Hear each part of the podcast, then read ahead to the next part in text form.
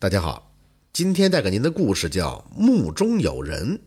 曾经有个有钱人叫项城邦，到了晚年致力于研究风水，收集了很多风水的书籍，并向很多风水大师请教。那为什么项城邦对风水这么痴迷呢？因为他的祖先呢都不是什么官僚，所以呢他研究风水想找一个好墓，以便于他的子孙后代能从一个富裕家庭变成一个当官的家庭。那么换句话说吧，就是他的家庭现在是富人，但不是贵族，即便是富人遇到官员那也得低头啊。项城邦是经常到野外寻找风水宝地，有这么一天他发现了一个真正的好地方，抑制不住心里的激动，拿出一本关于风水的书与之进行比较。没错，这就定了，这是世界上最好的墓穴之一，埋在这儿子孙后辈一定能成为大臣。但是他父母已经去世很久了，可是他呢，这身体健康还不到50岁，至少还得几十年的寿命呢。他担心只要再过十几年，这块宝地不定被谁占了呢。这也不是什么私人土地，这是公用的土地。他虽然很有钱，是想花钱给买下来，但是找不着买主啊。就这么着，为了拿下这块风水宝地，项城邦做出一个惊人的决定，提前做好了死亡的准备。当他这样说的时候，把妻子可吓坏了，开始哭了起来，说这每个人都想多活几年，可你想快点死，难道说这权利就这么重要吗？你能忍受离开你的妻子和孩子吗？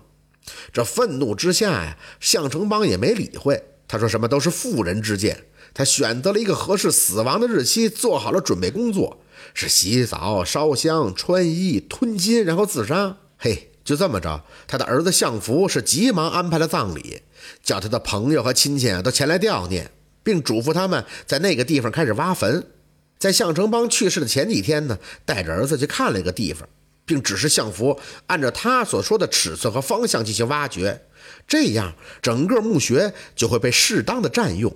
那么说他活着的时候提前挖好不行吗？那个不行，这里边可能有风水里边的道道，必须是死了以后再挖。3天以后，项城邦就埋在了这个他希望的坟墓里。项家很有钱，所以他把这个墓建得很好，并竖起一块高高的墓碑，使它看起来很大方。然而没过多久，有一个叫老杨头的牧羊人来急匆匆地拜访项府，说他听到项城邦的墓里传来一阵阵的声响。前几天呢，他偶然路过坟墓时，听到了一场争吵。他环顾四周，想看看是否有人在那儿。但他听到是墓里传出的声音时，他害怕极了，转身就跑。2天以后，他再次鼓起勇气，一路来到坟墓旁边，又听到里边传来声音。于是他这才慌忙的到相府来汇报。这相府一听，赶紧带着人就来了。仔细正听的时候，听到这墓里传来声了：“出去，这不是你埋葬的地方。”所以现在赶紧离开！一个声音说着，这时候又听见项城邦愤怒地说：“我先发现的，所以这就是我的，为什么我就不能埋在这儿？”那人继续说：“这都是前世的命运，你不惜自杀来占据这个地方，是违背天道，不是吗？每一人每一道，就是你上哪儿喝口水，上哪儿吃口饭，这都是前世的命运，天注定的。”项城邦回答说：“哼，你让我离开是因为你想占这个地方，不是吗？我不走。”那人就冷笑着说：“嘿嘿，那你如果不去，子孙后代必遭灾难，你的家庭必然毁灭。”项福听了这话，吓得魂飞魄散，慌忙的跑了。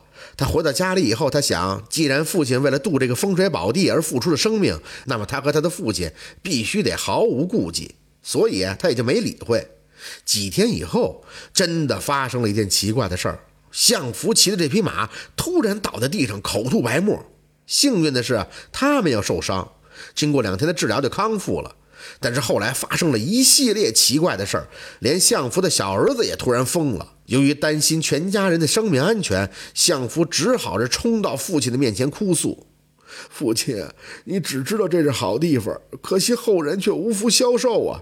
咱们还是走吧。”项福选好新坟以后，就叫人把项城邦的坟移开，墓穴也没有被触动。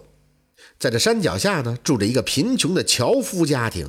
有这么一天呢，樵夫呢去一个闲置的坟墓前砍柴的时候，忽然就头晕目眩，他就坐在坟墓上休息。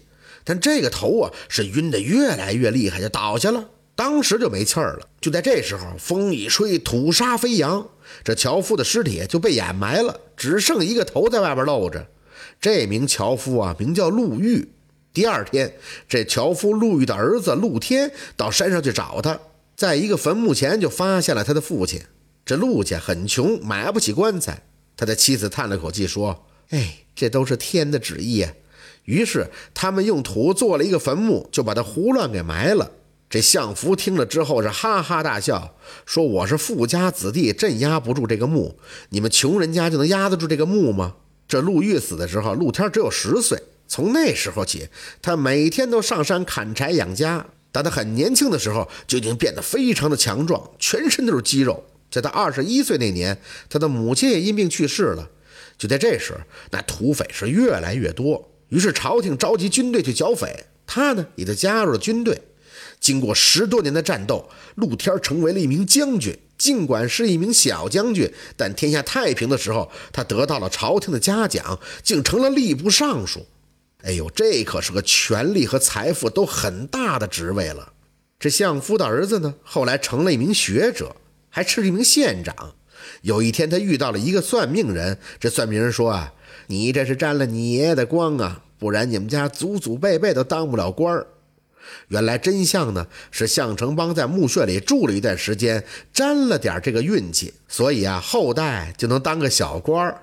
嘿，我说我家怎么没当官了呢？感情这是墓地也没选好。感谢您的收听，这就是墓中有人的故事。喜欢听白，好故事更加精彩。